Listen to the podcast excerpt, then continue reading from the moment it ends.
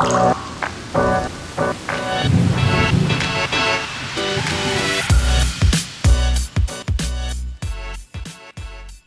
wir Deutschen verunreinigen mit unserem Straßenverkehr die Meere mit 1,92 bis 4,8 Millionen Kilogramm Reifenabrieb pro Jahr. Forschende der TU Berlin haben festgestellt, dass Reifenabrieb den größten Anteil am Mikroplastikeintrag in die Umwelt hat. Inhalt der Untersuchungen waren, wo im Straßenverkehr besonders viel Reifenabrieb entsteht, auf welchen Wegen es in die Umwelt gelangt und wie er effektiv beseitigt werden könnte. In dieser Folge spreche ich mit dem Regenwassermanagement-Experten Klaus Huwe über die Ursachen und warum die Oberflächenfiltration die einzige Möglichkeit ist, Reifenabrieb und damit das Mikroplastik sicher zurückzuhalten.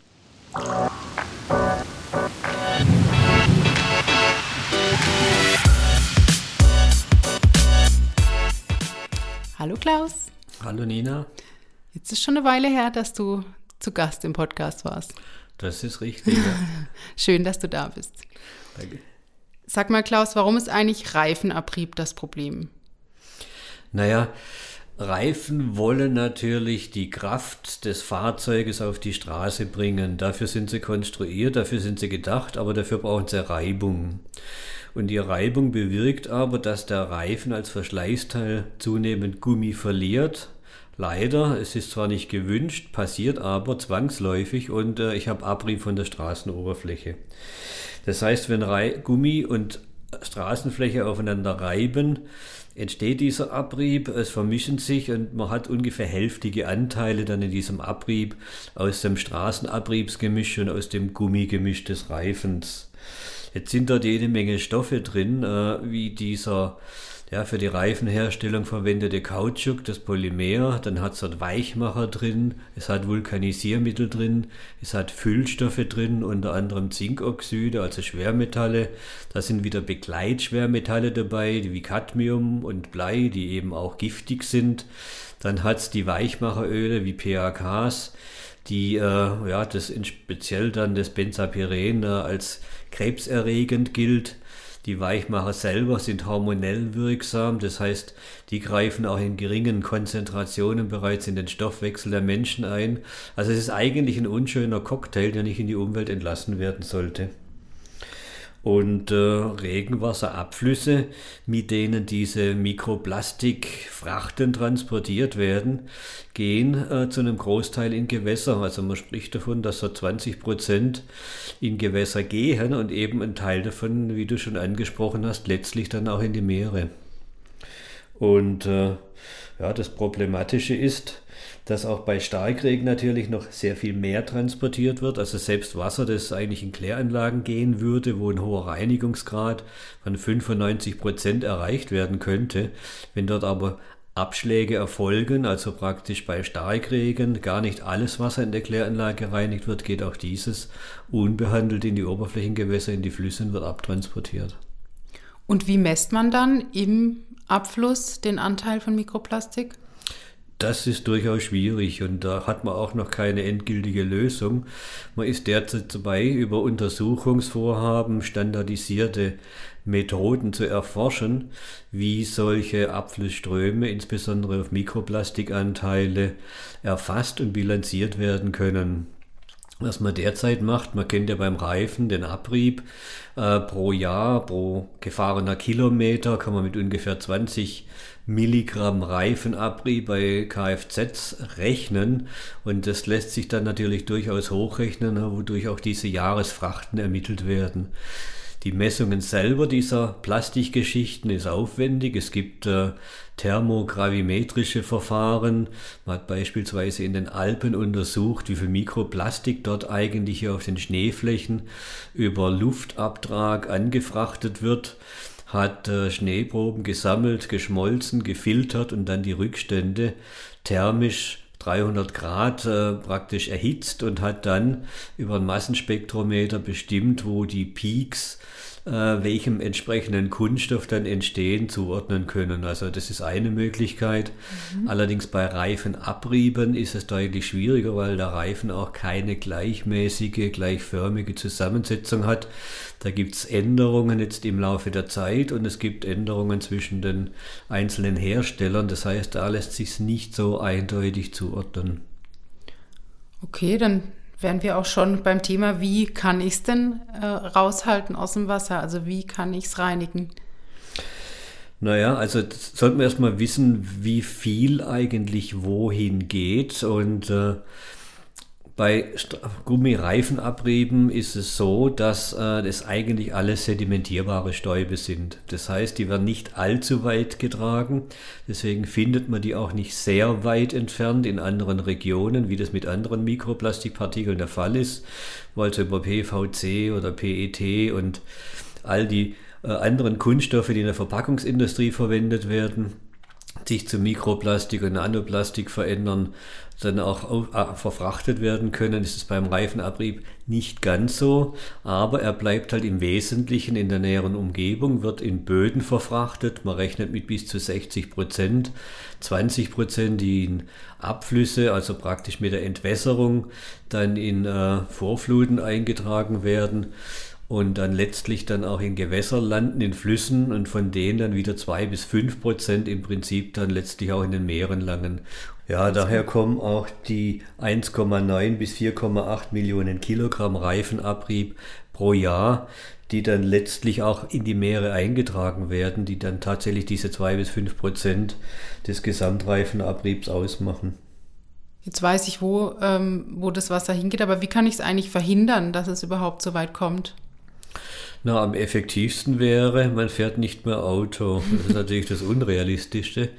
Äh, das heißt, es bleiben eigentlich äh, wenige Möglichkeiten, indem ich weniger Auto fahre tatsächlich oder äh, bewussteres Fahrverhalten, also nicht mehr so stark bremsen, nicht mehr so stark anfahren, nicht mehr so schnell in Kurven fahren, an den Tag lege und praktisch dann eine Ursachenvermeidung damit bewirke. Aber dem stehen jetzt entgegen, dass die Autos eigentlich immer größer, immer schwerer werden, dadurch wieder mehr Kraft über die Reifen auf die Straße einwirken. Es kommen die Elektroautos dazu, die noch schwerer werden aufgrund der Batterien, die darin verbaut werden äh, dass immer mehr LKWs auf den Straßen rollen, die also Frachten transportieren. Also mit der Fahrvermeidung wird es eher schwierig.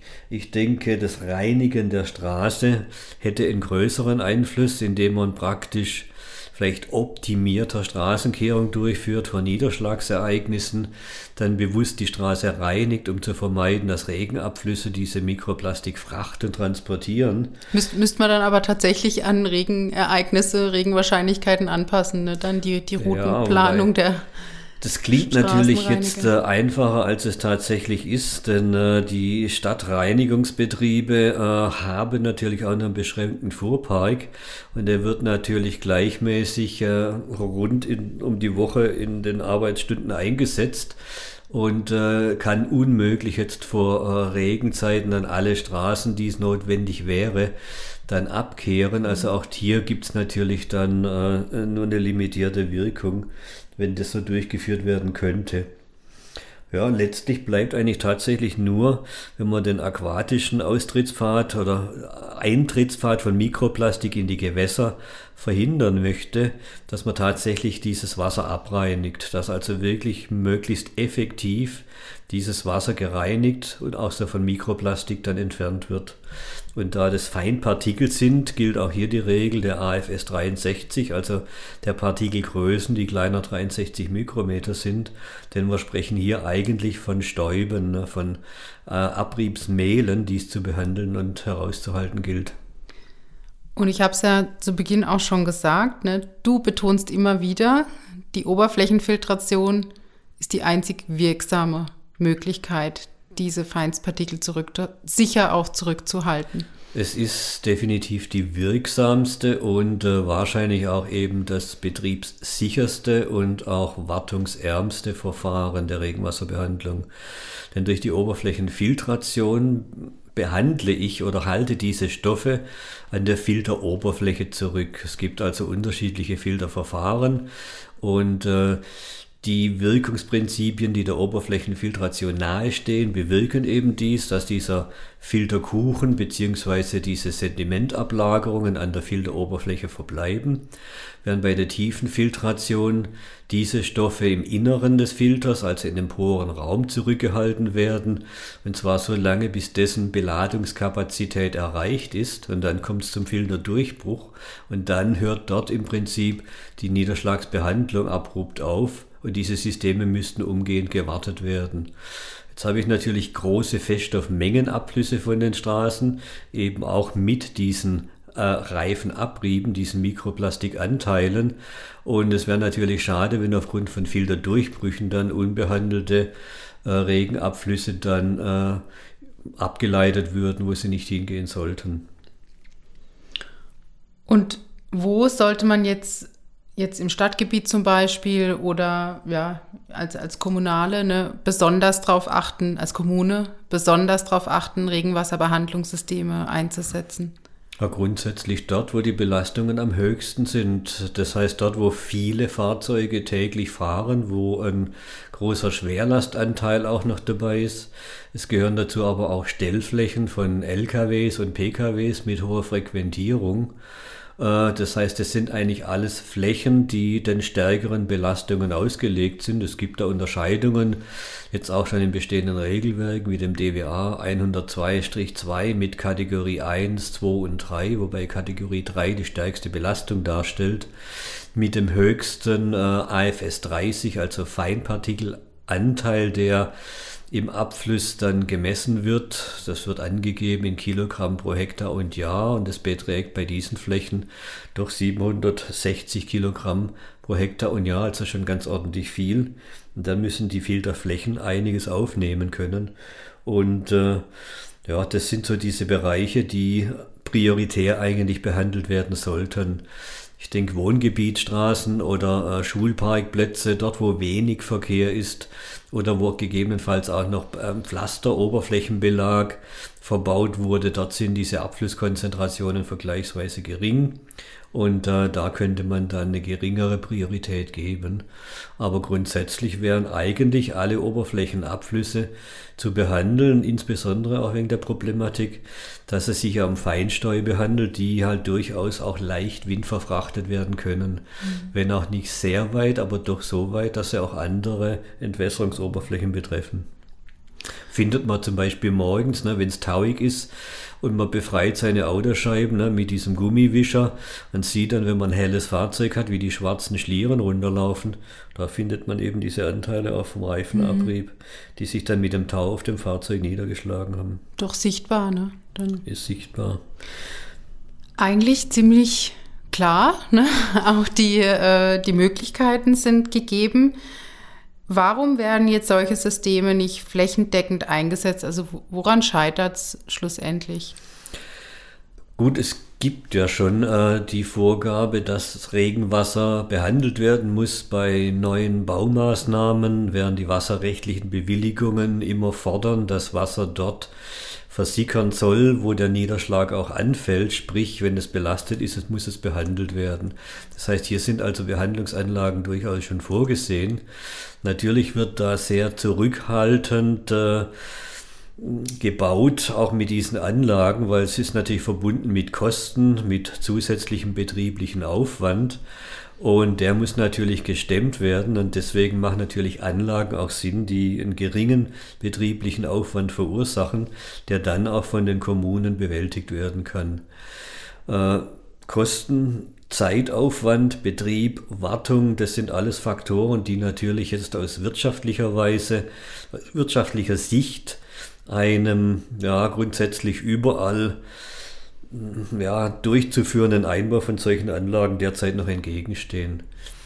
Allerdings, es wurde schon umgesetzt in der EU-Wasserrahmenrichtlinie über die äh, nationalen Wasserhaushaltsgesetze, dass das Wasser jetzt äh, grundsätzlich derart behandelt werden muss, dass eben die Gewässergüte und die Gewässerqualität hm, zumindest erhalten und dort, wo notwendig, auch verbessert wird. Also die Forderung besteht, es hapert halt noch an der Umsetzung. Mhm.